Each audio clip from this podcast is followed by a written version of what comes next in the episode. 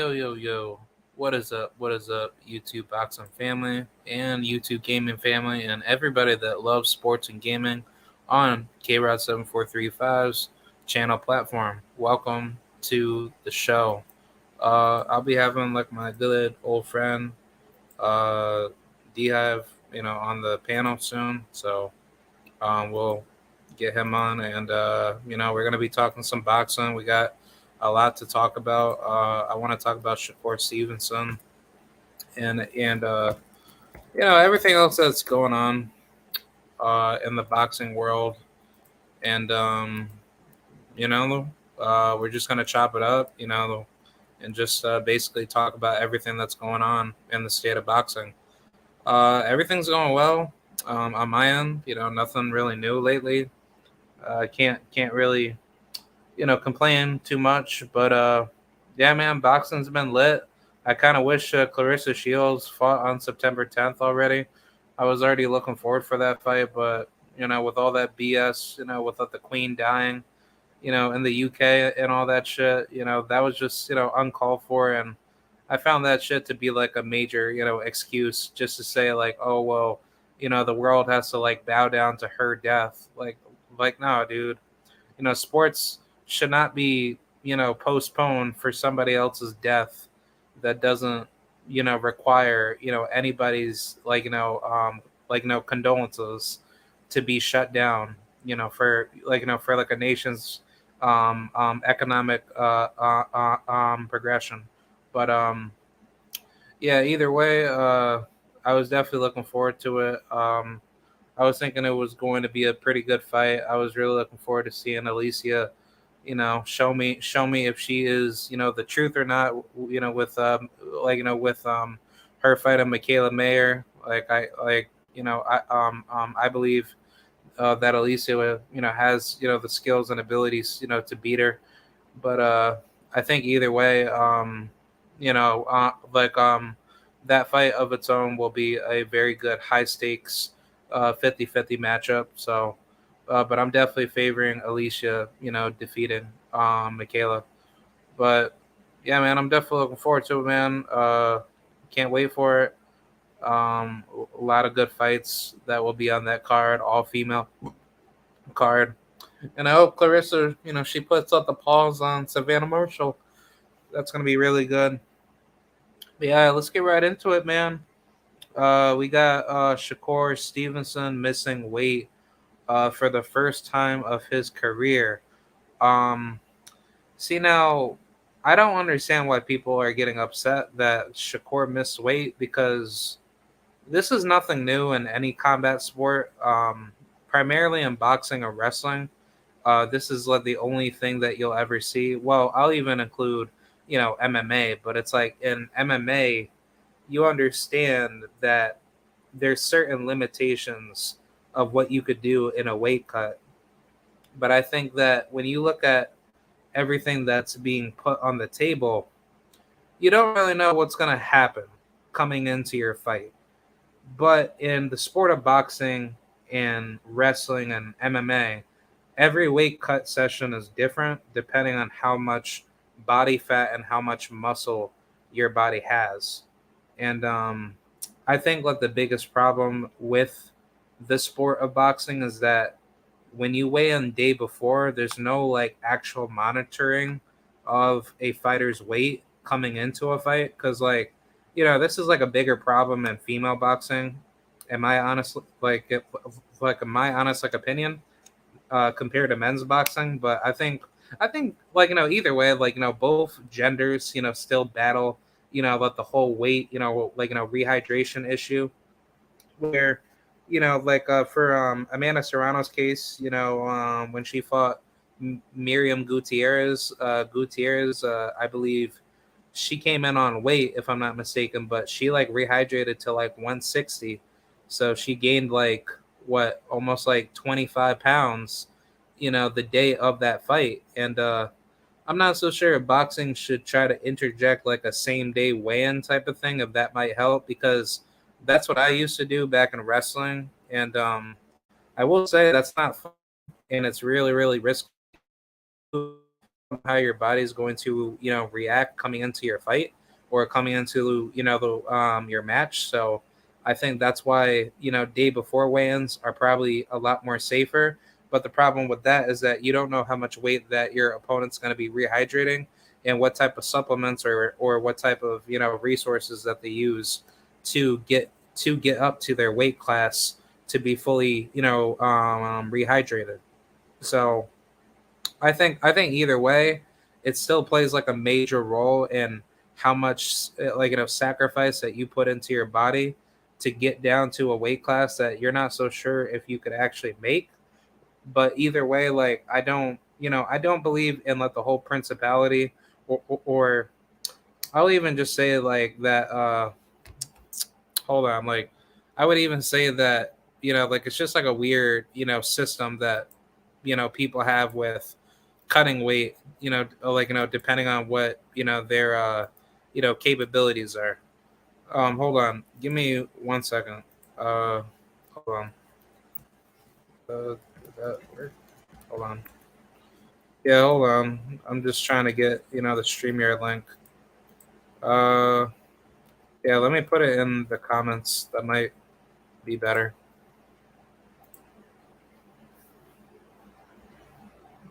Yeah, like I'm trying to send out the link out to you know brother D have, and then you know we'll get right up on the show.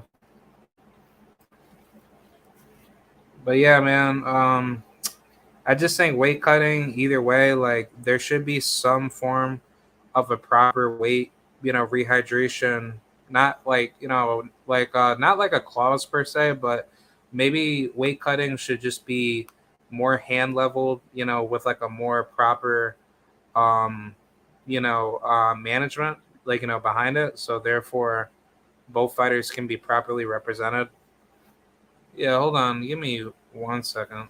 Uh, give me one second, y'all.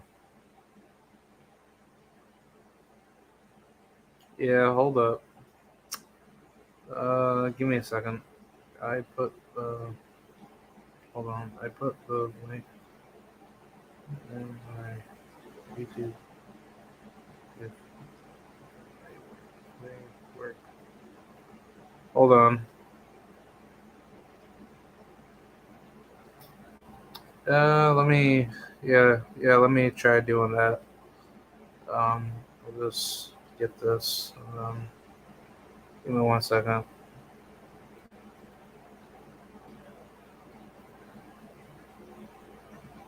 Yeah, I don't, I don't know, like, like, uh, like, um, what's, you know, going on right now.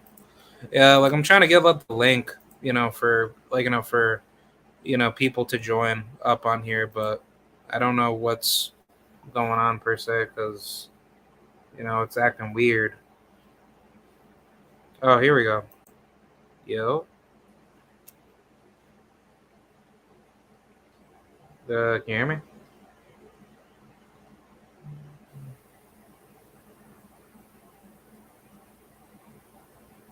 Uh, can you hear me?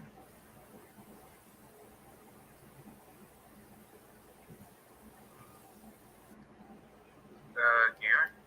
Oh.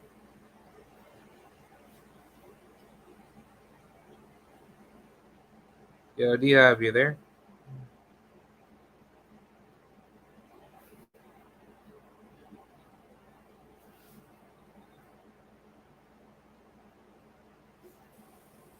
Can you hear me?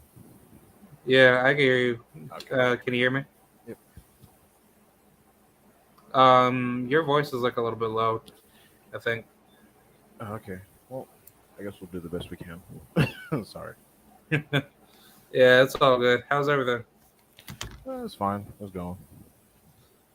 Uh, yeah, man, it's been you know pretty stressful lately, but uh, uh, can't really complain.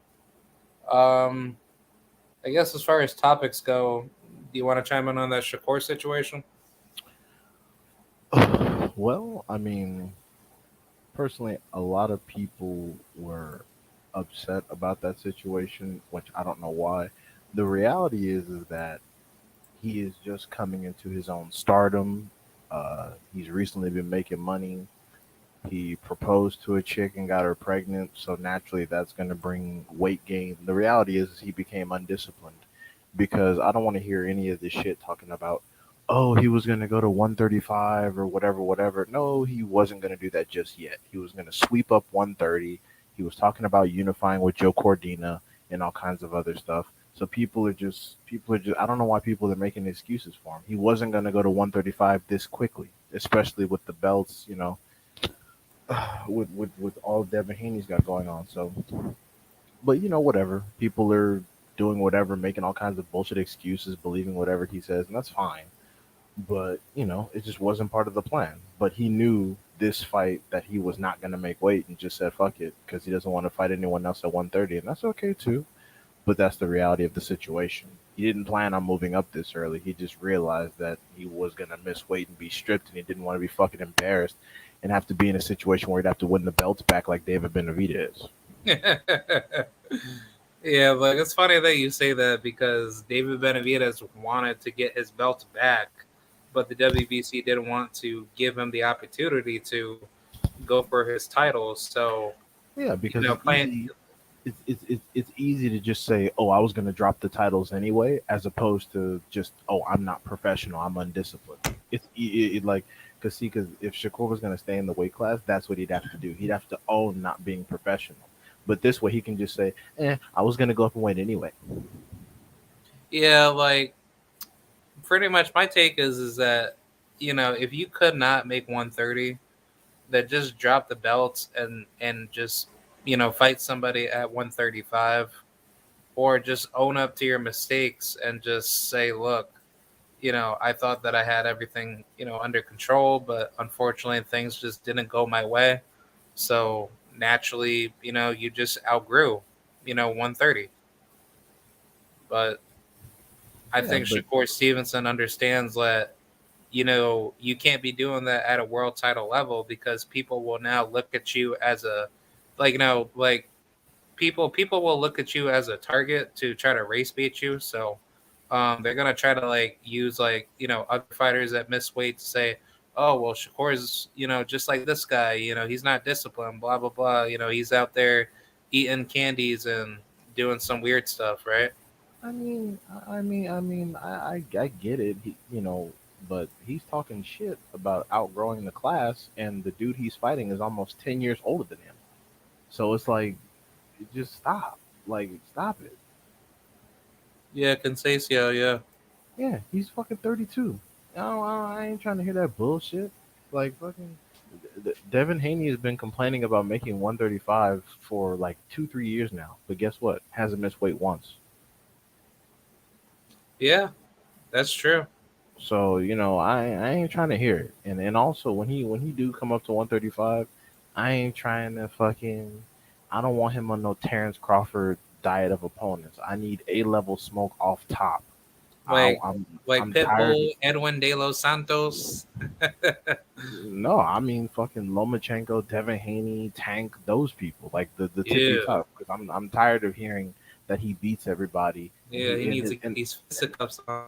And his, and his best opponent is fucking Oscar Valdez. Like, I'm tired of hearing about it. I I'm exhausted because because what they're trying to do is they're trying to turn Shakur into the new Terrence Crawford, and I hate it. It makes me fucking sick.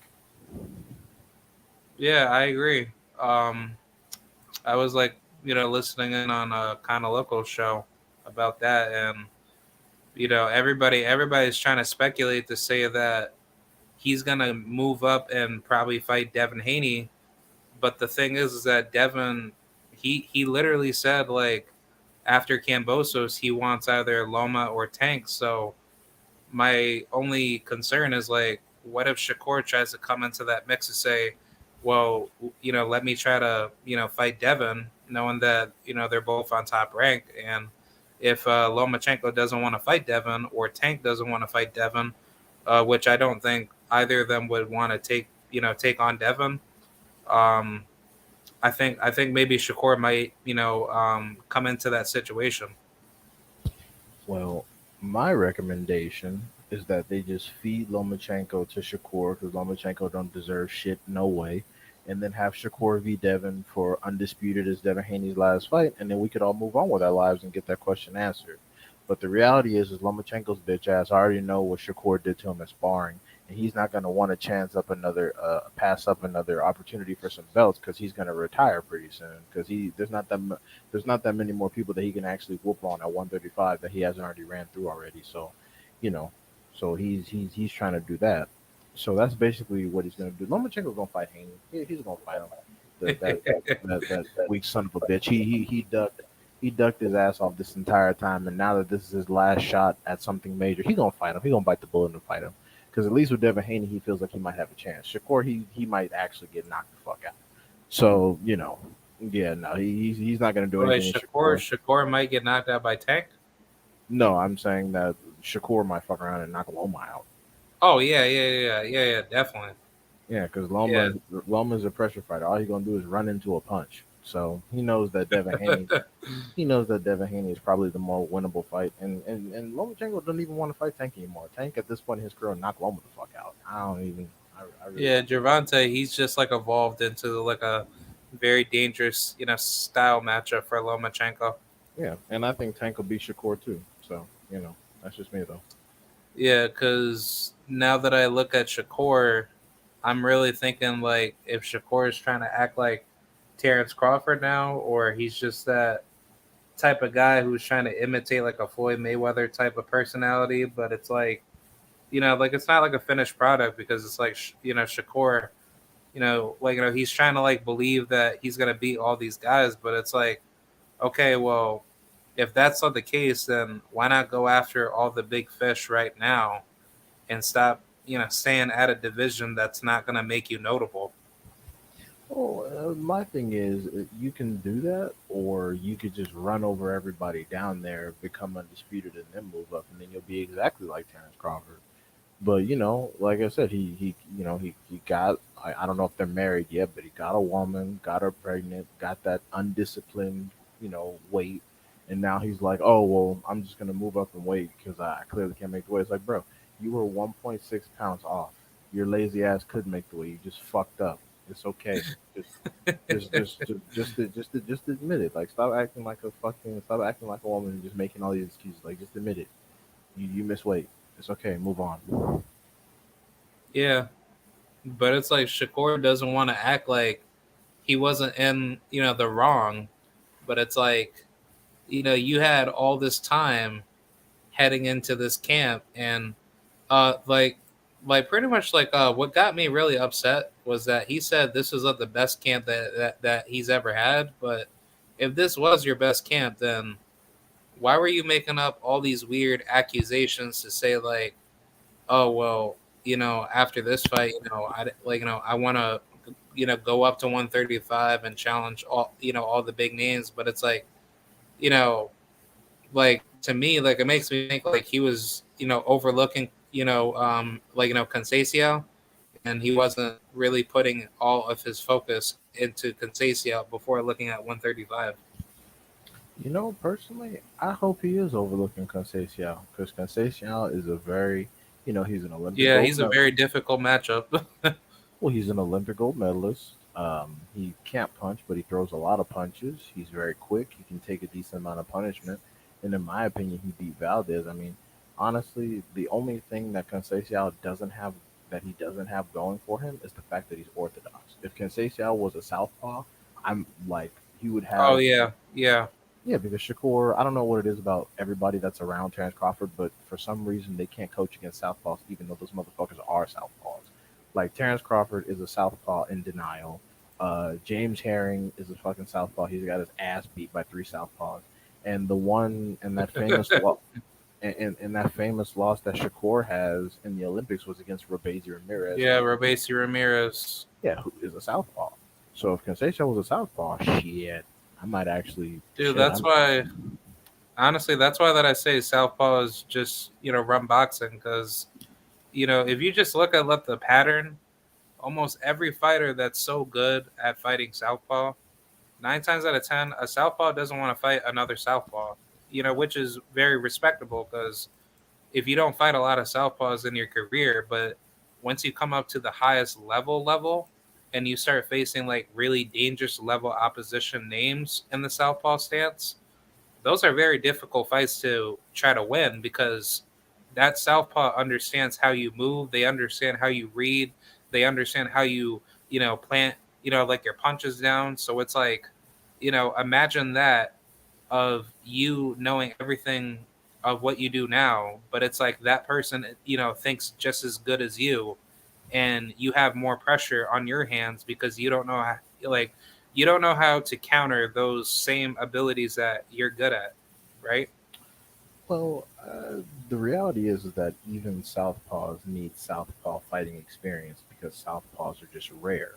Most people are not southpaws because it doesn't feel right. So when you are a southpaw, you do need experience fighting southpaws. And if you don't have requisite experience fi- uh, fighting southpaws, you're going to struggle like an orthodox fighter because you have to change up where you normally throw your shots. That's why that's that's one that's another reason why Terrence Crawford and Errol Spence Jr. is a closer fight than a lot of people think because how many southpaws, genuine southpaws, has Terrence Crawford really fought? Mm, I don't, I don't like. I can't Not think that of many. Any, yeah, I can't think of any off the top of my head. But usually, when he's fighting an orthodox fighter, he just turns southpaw and gets all the advantages. But with Errol Spence Jr., that's not going to happen. Errol Spence Jr. has spent most of his career fighting orthodox fighters, and you know, I don't know how many southpaws he's fought either. So it's just going to be an interesting matchup. But Yeah, that's true. That's very true. Like I never thought of it like that. Yeah, it's the truth. Most most Yeah. people, most people assume that because you're a southpaw, you know how to fight a southpaw. That's not true. The, No. the, the one the one benefit of being a southpaw is that most other fighters are orthodox. So you learn how to hit them, and they don't know how to hit you. Yeah. But it's Yeah. like, you know, think about it with, you know, Jaron Ennis. Like, you know, Jaron Ennis, in my opinion, he's a southpaw, but he's like a very unorthodox switch hitting southpaw. So it's like No, Jaron. that's almost in like the like you know, but the Marvin Hagler, you know, school, you know, of uh, fighting, right? no, Marvin Hagler was he. Marvin Hagler is a righty, but he got turned southpaw by his coach because he preferred to punch harder with his jab hand. Jaron Ennis is an orthodox fighter that can legitimately fight both ways. Yeah. Yeah. Because like I've seen I've seen Jaron Ennis's, you know, amateur clips and most of his fights have portrayed him fighting Southpaw. So. I mean, does he just think that fighting Southpaw is just his natural skill, or does he just go back to Orthodox, you know, whenever he feels like it? when the amateurs again and that's probably something he learned from the amateurs because most people are orthodox so he thought that being a southpaw would uh, give him an advantage and for a while it did but until he ran up against gary Antuanne West, russell who's a natural southpaw and he got his ass beat yep, he got beat up. that's why as a professional he only switches southpaw when he sees an advantage and remains orthodox because that's how he knows how to actually fight Yeah. And, and again, that's what's going to make Errol Spence Jr. versus Terrence Crawford interesting because Terrence Crawford is a southpaw in denial, whereas Errol Spence is an actual southpaw and he only fights that way. Yeah. Um, he basically only fights like one way. Yeah, But- it's better to it's better to master one thing than master than it's better to master one thing than master no things. Yeah. Um as far as like Shakur's, you know, fight with Conceição, how do you like, you know, how do you see this fight going down? I mean, shit. It's boxing, so anything can happen. But I think Shakur is going to get a decision. Uh, how wide it is is up to him and how he fights. But I hope I hope Conceição doesn't come to lay down. I hope Conceição comes in with his best efforts, gets inside, throws as many punches as humanly possible, and you know tries to break through that defense. Because the good thing, you know, one of the liabilities about Shakur and Errol Spence Jr. because they both fight similar, is they fight in a very rhythmic pattern. But the thing about rhythm is that rhythm can be timed. Because if you watch Shakur and Spence fight, they throw the same punches, starting with and ending with the jab, and then they throw the same combinations, mixing up the head and body. If you can time that and prioritize your overhand rights, you know, blocking the jab lane and pressing them against the ropes to get your punches off, you can make things happen. So I hope Conceição comes and he brings all his anger and frustration and make this an interesting fight. But I think Shakur's still gonna get it. Yeah, I I agree with that. I think I think Conceição he's gonna come to fight and I think he's actually gonna surprise, you know, Shakur with some good shots. but it, but if Shakur you know comes into that fight very you know hyper focused and he has like a chip on his shoulder, I think I think Shakur is to get a decision. But like I don't know, like I think I think Conceição he might he might have the ability you know to hurt him because you know from the like you know from the physical standpoint he looks way bigger than Shakur. I don't know if you can like agree with that. Yeah, no, I believe he has the height and reach advantage, but it's all gonna come. It's all gonna come. Uh, it's all gonna come into a situation of where if he can land the punches, because you can't just punch Shakur. He's not gonna let you do all that. So he has to be in a position where he's actually effective in scoring points. Because the worst case scenario is, is he goes out there guns blazing, trying to do something for the first five rounds, gets tired, and then Shakur just starts beating his ass for the rest of the fight. Then he just then he might even get stopped. So you know. Yeah, because uh, I'm not super duper high on you know Conceição because I um I actually thought he lost you know one of his previous fights against that Louis Coria you know guy. That oh you, you thought know, he lost that? Yeah, because he got dropped like like you know uh, multiple times right in that fight, and um you know he just looked very you know uh, disgruntled in that fight because you know Louis he's like a really big puncher, but he's not like the biggest puncher, you know, out of all punchers, you know, at 130. But you know, that fight just made me think of Conceição being very vulnerable to a lot of heavy shots, especially people that give him pressure. Hmm. Well, shit. Maybe he took that learning experience and used that on Valdez because he handled him pretty easily. Yeah, yeah, he's gotten way better from that fight in particular, but uh, I think with the Shakur Stevenson fight, he's not gonna come in really like super duper crazy, but I think you know the fight is going to be a, a, lot more closer than for what people try to you know expect it to be.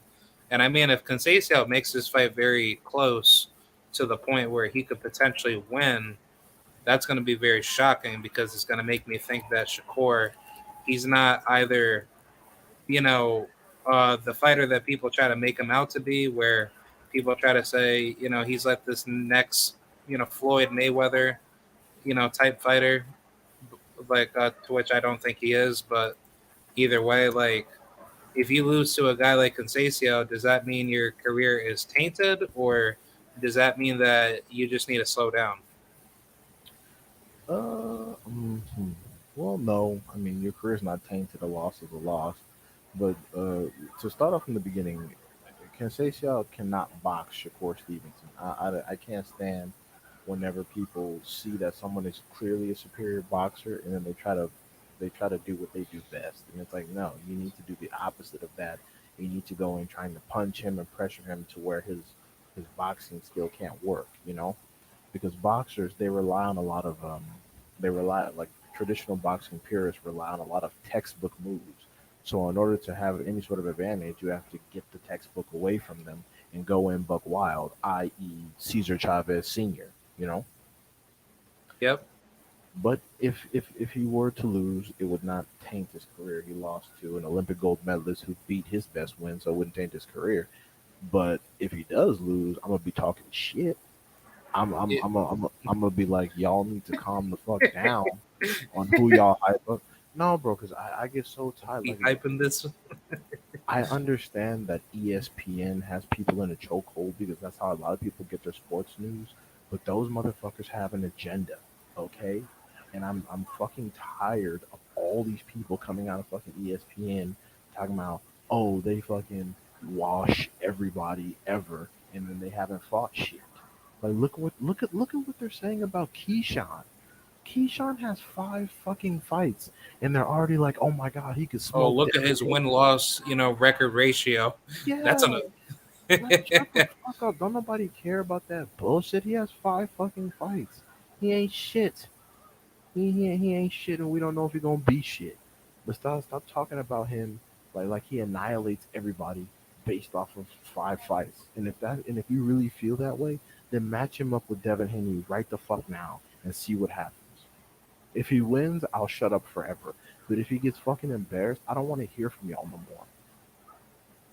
Man, I want to see Keyshawn get beat up by Isaac P- Isaac Pitbull Cruz and that Mexican kid that I like. Um, he's this uh, Californian fighter. I think his name is Muratalla? Uh, yeah, yeah, yeah, yeah. Like I like to see him in Muratalla, but uh, there's this other guy that a lot of people don't know too much about. His name is um um Ernesto Tito Mercado. Uh, that's that you know guy that's you know like what you know eight and zero, right? Or, or I think he's seven and zero, but um, he fights at lightweight. He's been calling out Keyshawn Davis for quite a while. Uh, they know each other from the amateurs. Yeah, like you know, like I, I I'm not saying I'm not saying that Shakur and Keyshawn are not everything that people are saying. All I'm saying is I would like to see it. Okay? Like like like people like people are people are still talking shit about Devin Haney now and he's the undisputed lightweight king, talking about he needs to prove himself.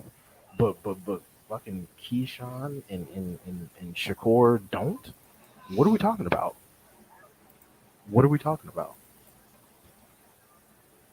Yeah, but it's like this is where I let the promotional politics play let the really big role because it's like they say that top ranked fighters are, are such good fighters, but it's like when they get tested by like people that are high level that are not on their side of the street, then that clearly shows that they're not like the best fighters because if ESPN are ranking these fighters to be like high stakes, you know, level fighters where they're gonna just take over multiple divisions and, and become world beaters, then you know, um, like you said, like these guys should be matched up tough. You know, they shouldn't be matched up with, you know, low level like you know um, opposition. And I've been to like two top rank fights uh, before, and to my honest opinion, I think the level of matchmaking is absolutely garbage. I don't know if you can like agree, but it's like when you go to like a top rank fight, you know, like you're not really seeing good competition go up against um, each other. It, you know, like it's usually, you know, like a fight where you go see, you know, like a good fighter that you like, but it seems like, in my opinion, that Top Rank is selling a unfinished product to make them seem like that they're going to be like the next big thing, but they're not really being tested to be at that, you know, high level. It, I mean, at the beginning of everyone's career, the matchmaking is favorable to the fighter, especially if they have above average talent. And that's fine. But after a point where it starts to get, you know, 15 and 0, 12 and 0, 20 and 0, whatever, whatever, like they need to go ahead and start putting them in some situations where we could actually see what's what. And another thing is that Top Rank only goes out of their way to make fights in which they're confident that, especially when it comes to their champions, in which they're confident that the belts are going to stay in house. So you notice how with certain fights being made, the politics don't matter, but then other times the politics do matter. So it, it, it like like well, let me get some good examples Yeah. here. Um, I'm trying to think like like for example when Jose Pedraza went from PBC to top rank, that wasn't an issue, right? Yeah. Like so, you know, like they only make they only make they only like it only gets political when it comes for certain fighters. Like, oh, for Devin Haney, we need him we need him to be signed for this shit. But like uh but um hmm, I'm trying to think of what other fighters that they had. Oh, like Subra Matias. Subra Matias went from top rank to PBC, Yeah. you know? Uh, so Subriel Matias. Uh, I thought, I thought he was always, you know, PBC. No, he he he killed Dadashev on top rank. Oh yeah, yeah, yeah, yeah, yeah, yeah. Yeah. Yep. So um, he did that. Yep. Yeah, so you know they only they only make they only they only care about making fights when you know it's advantageous. Like they were trying to say that oh, uh, it wasn't because Devin Haney wasn't. Well, actually, yeah, they said it was because Devin Haney signed to the wrong promoter, and you know why he why he couldn't get the Lomachenko fight. And I'm like, okay, so there should be no excuse why he shouldn't get it now then. You know, and, and, and even then they were talking about potentially making fights with Shakur and Joe Cordina, and Joe Cordina is on is on fucking DAZN. know yeah, he's on Matchroom. Yeah, he's on Matchroom. So yeah, so they have no issue making fights in which they think that you know their person is most likely gonna you know reign supreme. Like look at Tyson Fury. Tyson Fury just fought fucking Dillian Whyte. Yeah, Dillian Whyte. He's a Matchroom guy. Yeah, Dillian Whyte ain't no top rank. but that's because Tyson Fury watches him, so that's easy. Just like they were talking about making Tyson Fury versus AJ, they have they have no problem making fights in which they think their guy is gonna win. And, and, and don't and don't tell me it's a, it's not. Don't tell me it's about money, because Tank will be the highest payday for any of their fucking lightweights, and they ain't letting nobody fight Tank because Tank will fucking destroy them. Yeah. So you know, I, I just get tired. I get I get tired of, of all this all this lame shit. They have no problem having a relationship with fucking Matchroom, but mm-hmm. when it comes to PBC or certain fighters on Matchroom, it's an issue. Like Dillian Whyte didn't have to join Top Rank to get a Tyson Fury title shot. Yeah.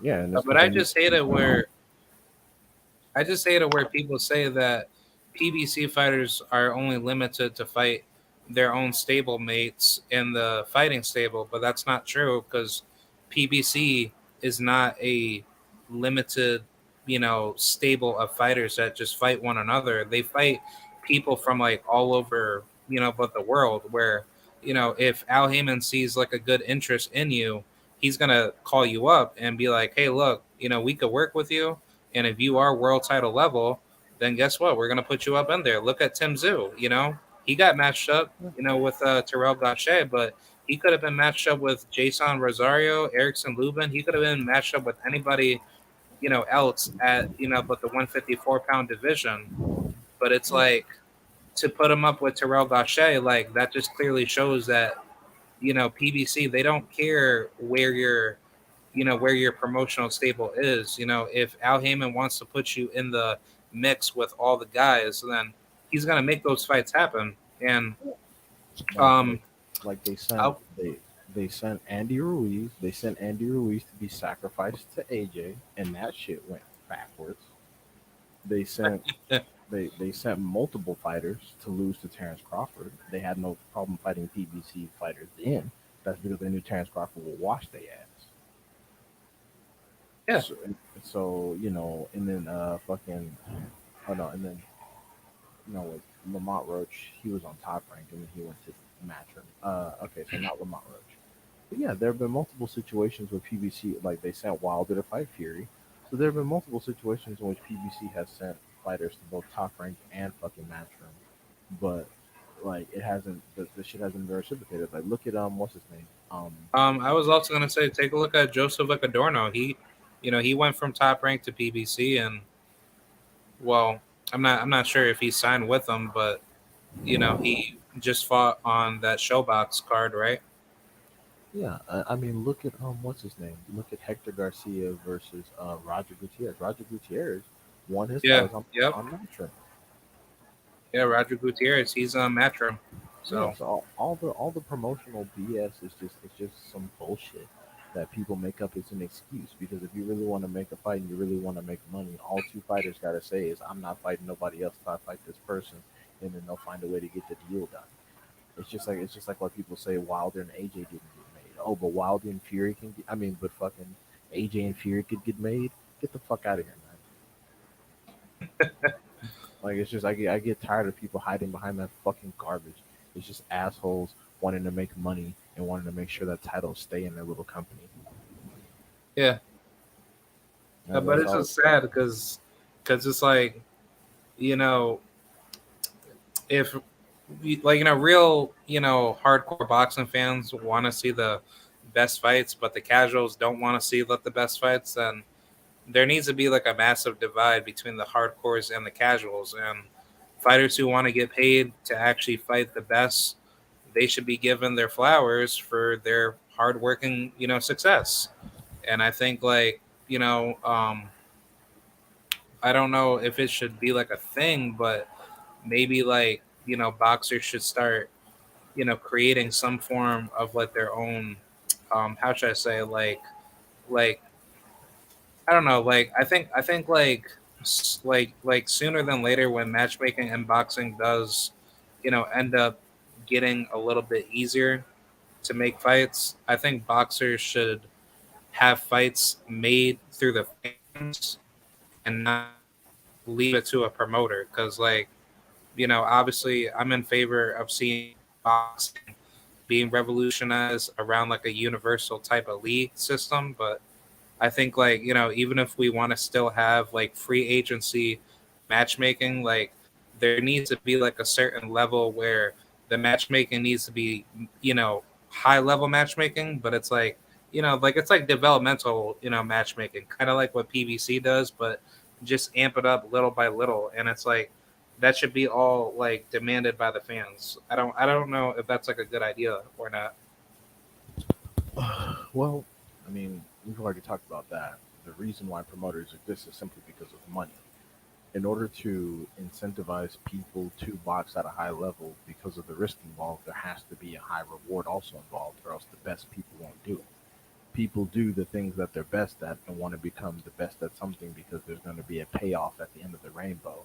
Most regular people aren't going to collectively crowdfund lots of big fights. Like Mayweather couldn't have made hundreds of gajillions of dollars if you know there wasn't a promoter there with the initial startup costs. He could have made a decent amount of coin, but most people aren't going to just crowdfund boxing like that. Especially now that streaming platforms are more available and as the economy gets more difficult, you know, people aren't going to pay for boxing like they used to. That's that's going to be in decline. So uh, that's why promoters are still necessary. But the reality is, it's up to the individual boxers to want to take on the challenges. And it's difficult because when you have people like Canelo, when you have people like Jaime Munguia, when you have people like Tank getting all this money fighting low risk fights in a sport where you could die, other people see that and they're like, shit, I want that. If he's not fighting the best, I shouldn't have to fight the best. That, that's shit, fucking YouTubers are now getting paid big money just having those creator, you know, creator, you know, influencer battles, right? yeah, precisely. And and and, and in fact, and in fact, that's one of the things that Tank even said. Tank said that, well, they're saying I'm not fighting anybody, but they're not fighting anybody either. So that's that's the logic that Tank uses. Tank is like, I can. If yeah, I'm you fight as a bum, I fight as a bum. yeah, even even though he wasn't really correct on that, and like you know, and and, and the only and you know, and the unfortunate reality is is that uh, because a lot of boxers, you know, come from poverty, it's hard to get, you know, legitimately good fights. Like that's why Deontay Wilder and Devin Haney are always pushing for the best fights because at this point in their careers, they're both used to having money. They're they're they're already used to having money, so they don't. So they just fight because they love it and they want to build legacy as fighters. That's why they're always ready to fight the best. Whereas people like Tank that come from like complete abject poverty, like it's all exclusively about money. You yeah. Know? So he doesn't really care. He doesn't really care if he fights the best or if his legacy is good. He's just about not being poor anymore. He he he spent too much time around fucking Mayweather and Broner to where all they care about is getting money and getting hoes and all that stuff. yeah, that's no, just so. no, it, it is what it is. It's, it's just about being a celebrity. Whereas Devin Haney, celebrity, yeah. Whereas Devin Haney and Wilder, they're already used to having so much money. It's just about fighting. It's it's just about fighting, and that's why they're always ready to fight whoever, whenever. While everybody else got to think about some shit. Oh, uh, it gotta make sense. Uh, uh, uh I don't know. Yeah. You know, like, and, and, and, it's, and it's the same with Jaron Ennis. Like Jaron Ennis, he hasn't done anything but fight. His father fought, all his brothers fought. He literally doesn't know any other lifestyle but fighting. That's why he fights. Now the money, like he's already made like over a million dollars in his in his career thus far. So the money is obviously an incentive, but that's just he's programmed to only fight. That's all he does. You know. Yeah, I can, I can, I can see that. Uh, so, yeah. but but it's like you can tell how like a fighter moves just by like what they do outside of like, the ring. So it's like, you know, you know, like Wilder and Devin, like they most likely listen to us because it's like they understand like what we want out of them.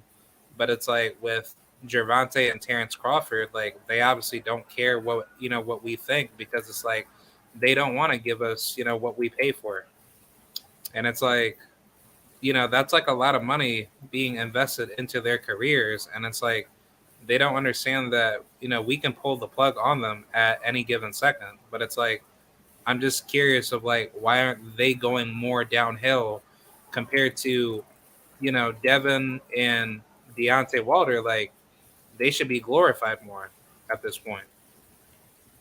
Well, um, well, I mean, people have their reasons, but I think the reality is, is that a lot of people, especially stands, like people who stand fighters, they see Wilder and Devin Haney as threats to their favorites. Like that's that's like that's like when Wilder was talking about fighting Usyk, people got concerned. It's like, yeah, there's a realistic possibility he'll knock Usyk the fuck out. Usyk is not Usyk is not 6'9", 300 pounds and on a bunch of steroids. So that same right hand that dropped Fury multiple times, it'll most likely knock Usyk the fuck out. So, you know, that is what it is. And it's the same with Devin Haney. People are concerned that Devin Haney might beat Tank. People are concerned that Devin Haney might beat Shakur Stevenson. That he might go to 140 and beat up Josh Taylor. So it's like, mm, I better just talk shit about him so I can, you know, say the fights aren't going to get made. It's just, it's, it's like what they did to Jermall Charlo at 160. Oh, because uh, I don't want him to fight Canelo, so I'll just talk shit, say he doesn't deserve it. It's the, it's the same thing. Yeah, speaking of Canelo, how do you think about you know Canelo and Triple G? that shit was whack. Like the fight was trash. Like, and and and I wish I wish I would have known that Canelo, I guess, injured his left hand. But what's stupid is that he spent the entire fight trying to land left hooks. So I'm like, all right, but yeah, you know, it was boring. Canelo didn't press the action. He was in there fighting like he was, you know, fighting a fresh Triple G. Triple G looked every bit of 40. So I don't really care what the fuck those two dudes do with their yeah. lives. But I mean, Triple G, if he's talking shit like he's gonna keep fighting, he needs to come back and fight Jermall Charlo and get the ass whooping that he's owed. Yeah, I you know I I thought of that fight to be an absolute robbery, just simply you know for the, the amount of money that they made and just like the poor performances that they both had. Like it felt like two old, you know, retired, you know, men just going at it. I mean, well, they didn't. They robbed his own. Like Eddie Hearn is consistently losing money, so I don't. I don't care. That's why he just had to get a bailout from a billionaire because he's bad at managing the company. He thinks like, like you. Yeah. He's just he's just guaranteeing them too much money. It's like, why are you guaranteeing dudes fucking a hundred million dollars for what? They've already fought twice. and then and then you like every and then what's worse is that the dude that he's fighting is forty years old, and and, and, and the betting odds ain't gonna be shit because people expect him to win. So it's just like, uh, this is I don't, I don't give a fuck. I hope they go under. Yeah, I just figured I'd get like your take on it because I was just like laughing that like you know about that Dan Rafael tweet that uh, somebody had showed to me um, through word of mouth. Um, he said that the pay per view numbers for Canelo and Triple G were horrible. They were at like what, like five hundred thousand buys. To which I found that so hard to believe. I I didn't even read that stupid shit because I don't I don't even cause I don't even care. I don't even care what the numbers did. I'm pretty sure that whatever they paid those two bozos didn't it wasn't covered on the back end, so they probably lost money. But I didn't buy it, so I don't give a fuck. I like I, I don't I, I literally don't even care. Like yeah. Until, until those dudes are fighting somebody that I'm actually interested in them fighting, I'm not gonna give a shit about either one of them. Shit, and you know, Canelo's talking shit about rest. I'm like, motherfucker, you just fought an old man that you already beat. That was rest. The hell you think this was? Um, how do you how do you see the you know the next steps for 168 to to to progress? Do you do you think Canelo, you know, is going to go through like a Josh Taylor type of thing where, you know, he's going to end up vacating if he doesn't want to fight his mandatories?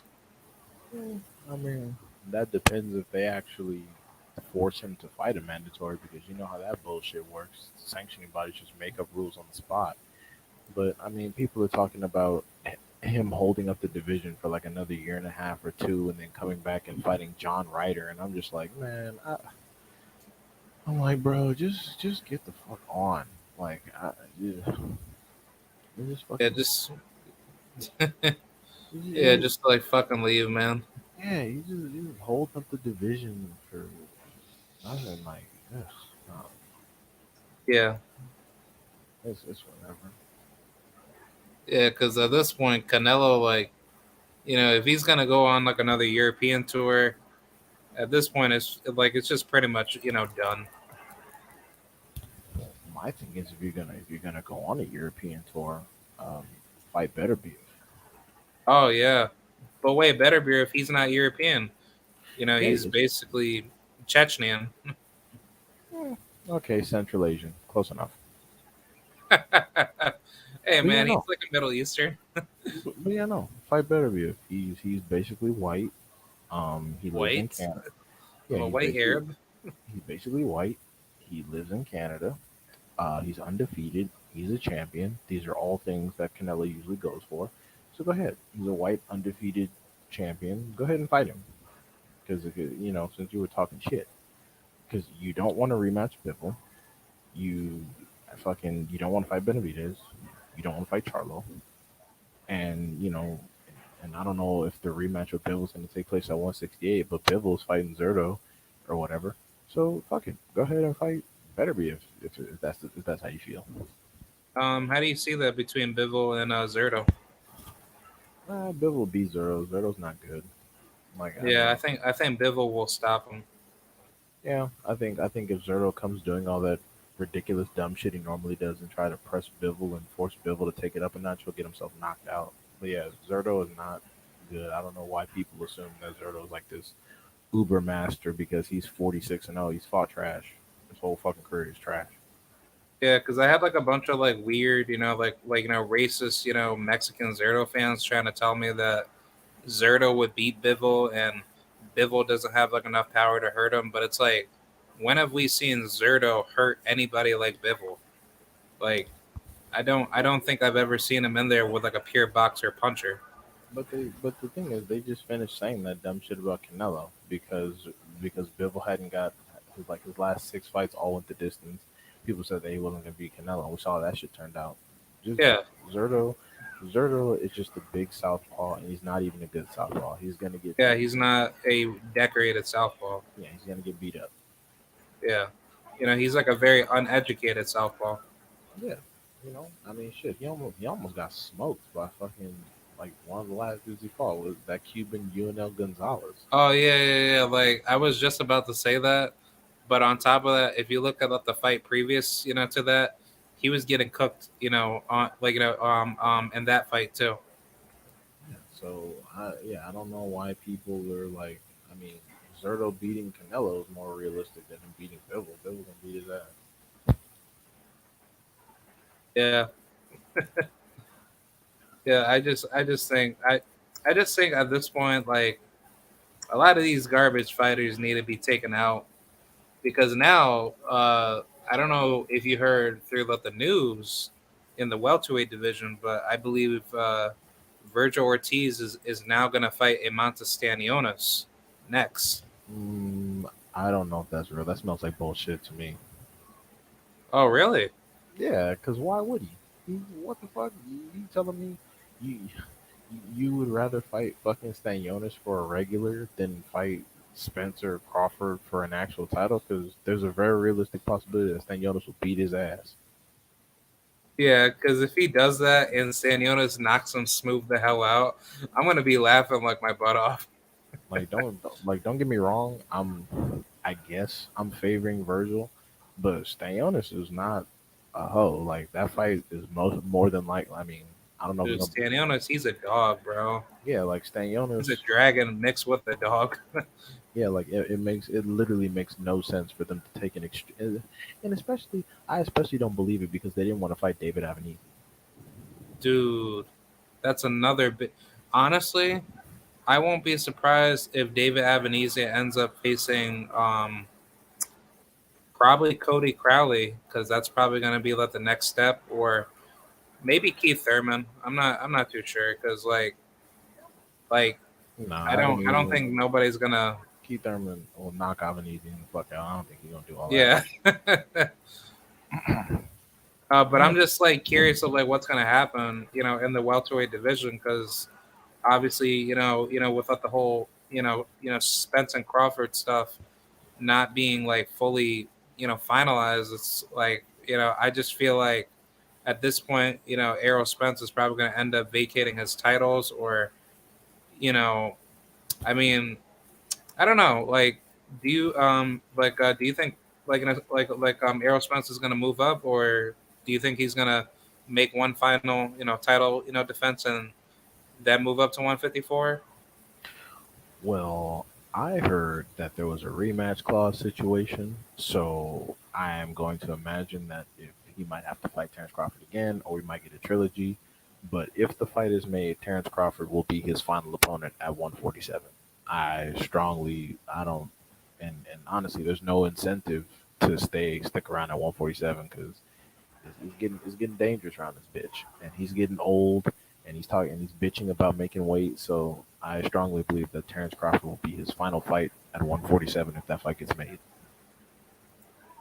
Yeah, like I um I think like honestly like part of me wants to believe that Spence and Crawford is nearing, but if that fight doesn't get made for whatever reason that may happen out of the speculation, uh I would like to see Errol Spence make one final, you know, title defense between either Keith Thurman or maybe Jaron Ennis, and then just you know go ahead and go, you know, right up to 154 and just get undisputed there if Crawford's not going to comply.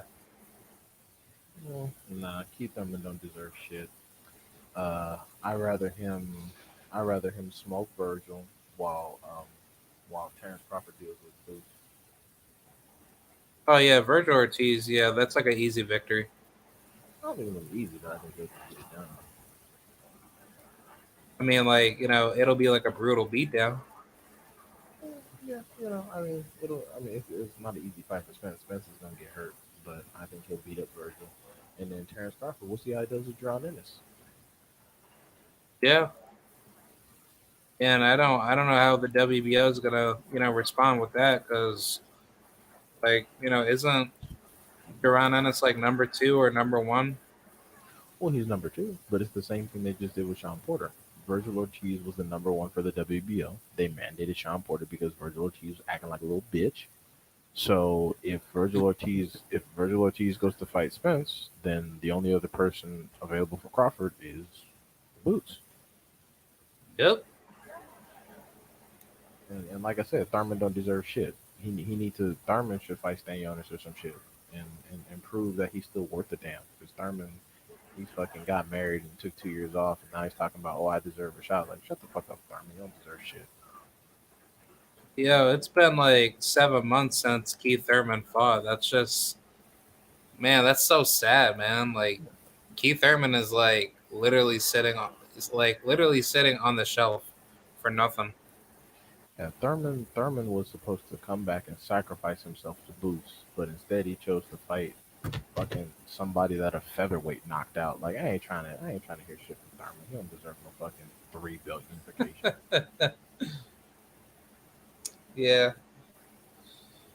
I mean, at this point, man, like after Errol Spence and Crawford situation's over, like the welterweight division's probably going to be eaten up by Jaron, Jaron Ennis, and then I'll probably throw in maybe possibly Vergil Ortiz, but I don't think so. But I'll probably say maybe Stanionis, and then maybe Rashidi Ellis. He might he might be up there, but I mean 147 is pretty like you know of like it's like you know at a stalemate right now until it gets hot again. Well, it's all a matter of if the right fights are being made. Like Vergil Ortiz has already made it very clear that he doesn't want to fight John so that fight probably won't get made. Uh, but yeah, no, everybody else is, is good to go. If if Rashidi can make weight, his last fight was at like 159 or some crazy shit. So I don't know if Rashidi could actually make 147. But yeah, Thurman, Thurman bitch ass is over there. We got um, you know, we got Crowley, we got Allen. You know, we have Ellis if he can make weight. Um, we have uh, you know, Brian Norman, maybe. Yeah, we got Brian Norman, we got Ugas, we got Custio Clayton, and also some of these bitch dudes from 140 that ain't doing shit can come up and get some. Like, you know, Teofimo Lopez, mine as well. Uh, Subriel Matias, if he gets bored down there, he can come up. Batyr Akhmedov, Like yeah, these- Bakhtiari Akhmedov. yeah, all these dudes that are clearly huge and not getting any chances at 140. Bring bring your ass up some. And also, and also, there's one dude. That, and then Butayev is still up there, so he's also a threat. Um, but um, but also the guy who beat Butayev, but is a steroid cheat, is Alexander Besputin, and people are not talking about him, but he's the top ten for the WBC, and you know he's, I mean, he's a steroid cheat, but he's undefeated. He's a very good fighter, so he's somebody that people shouldn't be sleeping on because he beat Butayev ass. Um, what's the fighter's name? Alexander Besputin. Oh yeah, yeah, yeah, yeah. Alexander Besputin. Yeah, He was, he, was, he, was, he was on top rank, and they were trying to make him into a Lomachenko. They were like, "Oh, this is, this is, this is the guy. This is our Lomachenko." And then he kind of fell off. After the steroid situation, yeah. Best View, and he's a bum. Besputin's not a bum. Yeah, but I mean, like after you get caught cheating, it's like that doesn't make you look any better. Oh no, he is a steroid cheat, but he's an excellent fighter. And he's, he's currently like, oh, oh yeah, pounds. yeah. So he got he got skills, but he just want to beat dudes up by cheating. Yeah, absolutely. Like, like, like for example, Besputin will get in here, and like he'll probably, he'll, could, well, he already beat he popped for steroids. Like, shit, he'll he'll give Vergil a tough ass fight. To be honest, Yeah, I think I think he would give us, you know, us Dan Jonas a very tough fight too. uh, nah, I think take him. Thanos too big. He, he would just fight him the same way he fought uh. Yeah, I mean he hasn't been really active lately. He's been very quiet, right? Yeah, he hasn't been able to get any real fights, and uh, that's tragic. His management needs to step shit up because he's a, he's a tough ass dude. He's been back fighting in Russia ever since he popped dirty for fucking steroids, and he's had he had one fight last year in March. So I don't know. He's, Oh yeah, yeah, yeah, that was back in March of last year. yeah, he- he's fourteen and zero, and yeah, he needs to make some moves because he's fucking thirty-one years old and ain't fought shit. But but Butayev. Yeah, I'm not I'm not too sure. And he fought Breeze first out, which big deal. Yeah, I mean, like we'll find out. Um, I was gonna probably ask like one more thing before we wrap up. Uh, um, what's the whole, you know, deal with the David Benavidez situation of him and Canelo Alvarez, where Canelo says, uh, you know, he doesn't want to fight no more Mexicans. I mean, there's not a situation to even discuss. Canelo Alvarez has made it clear that there are certain people he is not going to fight. And I think the sooner we accept that, the sooner we can just move the fuck on and, and stop talking about it. Because he's not going to fight David Benavidez. He's not going to fight Charlo. He's not going to fight David Morrell Jr. He's not going to fight Beterbiev. Like, he's not going to fight these fucking people. I don't even think he's going to rematch Bivol because what would be different? What what what would be different? He would get his ass whooped the same way he got his ass whooped the first time. Like there's just like Canelo Alvarez is coming to terms with his skill level, and that's just the reality of the situation. He's going through the same thing AJ was going through, and the rest of his career is going to have to be carefully managed, or he's going to get beat the hell up. Yeah, I agree, man. Yeah, Um, so to me, David Benavidez is, has no situation. And to be quite honest, when when Andre and Charlo couldn't get any fights, everybody told them to move up. Why is David Benavidez's fat ass not getting the same treatment? Move your fat ass up. Yeah, that's true.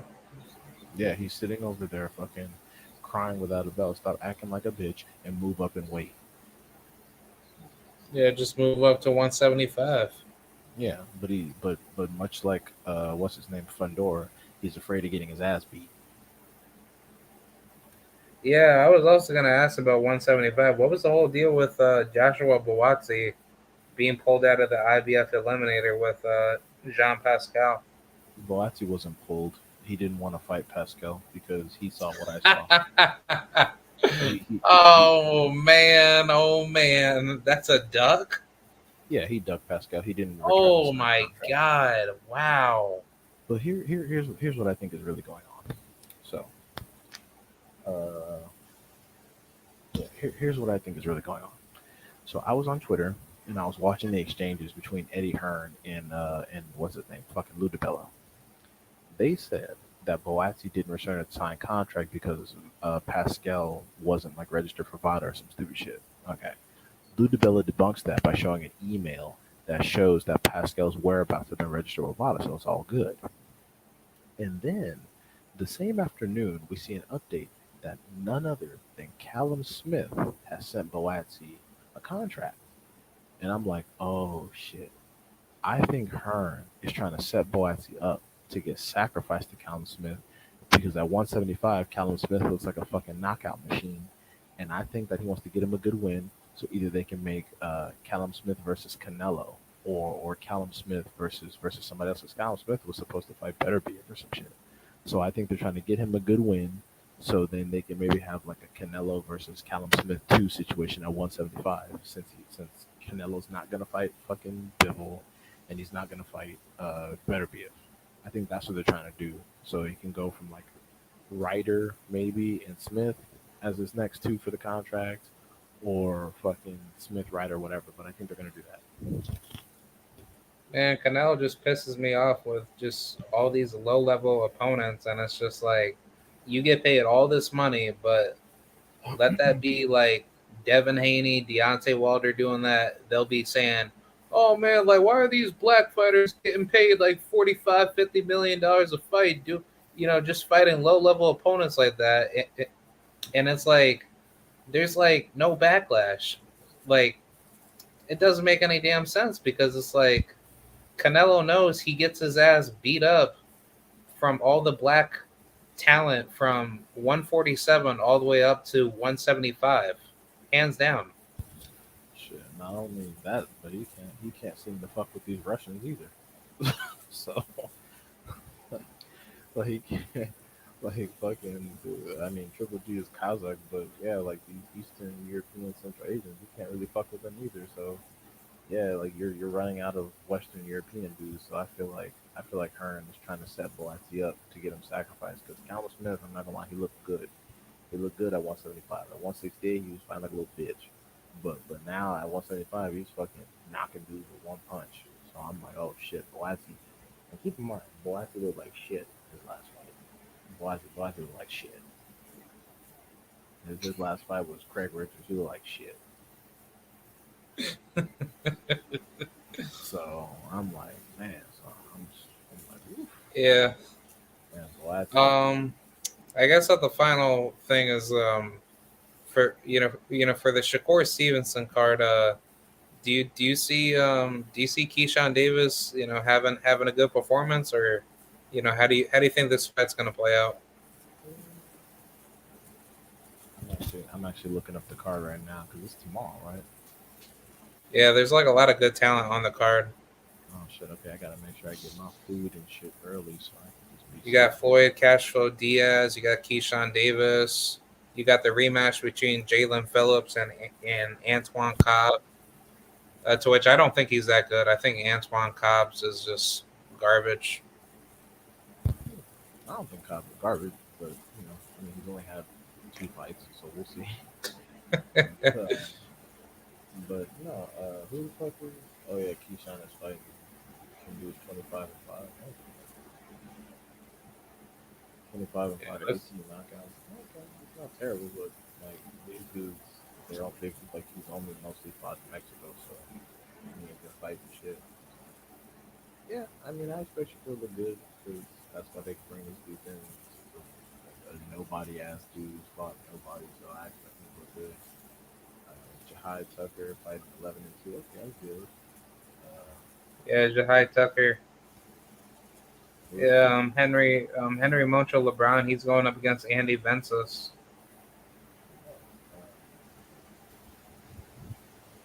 I think I think that's going to be a very good fight.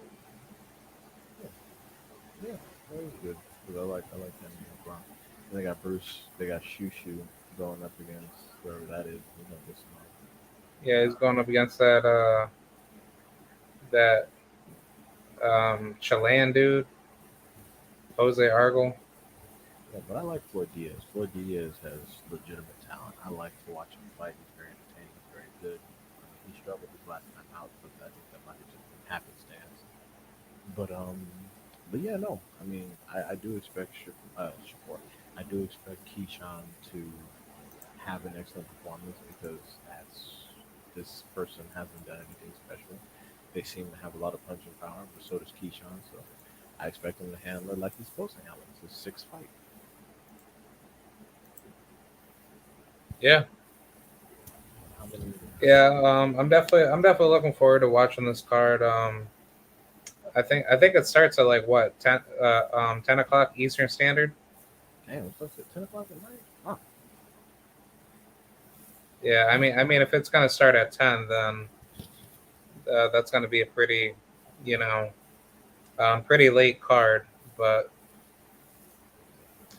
I'm pretty I'm pretty sure it starts at like seven or, or eight o'clock. But I'm not too sure. Of, like you know what time does the actual undercard begin? Yeah. Well, yeah. Make sure I got some wine left around here. I have some to drink on. But uh, but yeah, no. I mean, yeah, I expect Keyshawn to do well, and I, and I expect Shakur to do well. And it, and uh, and I'm telling you, if, if if something crazy happens and there's either like a law or, or a majority or a split decision or some shit like that, I'm gonna be I'm gonna be talking shit. I'm gonna be talking I'm gonna be talking shit because I, I tried to tell people. People like, oh, Shakur's the next this, the next that. Okay, cool. Based off what? Yeah. Based off what? Like, like, Yeah. Yeah, but I think that's about it. Uh, do you, do you have anything, you know, like you know to say or? no, I don't know. I mean, you know, thanks for having me on, and uh, you know, talk to you next time. Yes, sir. Uh, can't uh, can't wait for this weekend. Um, you know that we got a, um, um, I believe Joe Joyce and uh, who Joseph Parker, right? And um, oh shit, that is this Saturday, huh? Yeah, I got on. just knocking Parker smooth the fuck out of here. yeah, like Amanda Serrano, she's a co-main event. I know that. She's unifying with um, that Danish lady, Sarah Mahfoud. Oh, I didn't know that was. I Yeah. didn't know, I didn't know that was on the same day. Okay. Uh, say again. I said I didn't know. I didn't know that was all on the same day. That's cool. Yeah, yeah. She um she'll be she'll be the co-main event. That's awesome.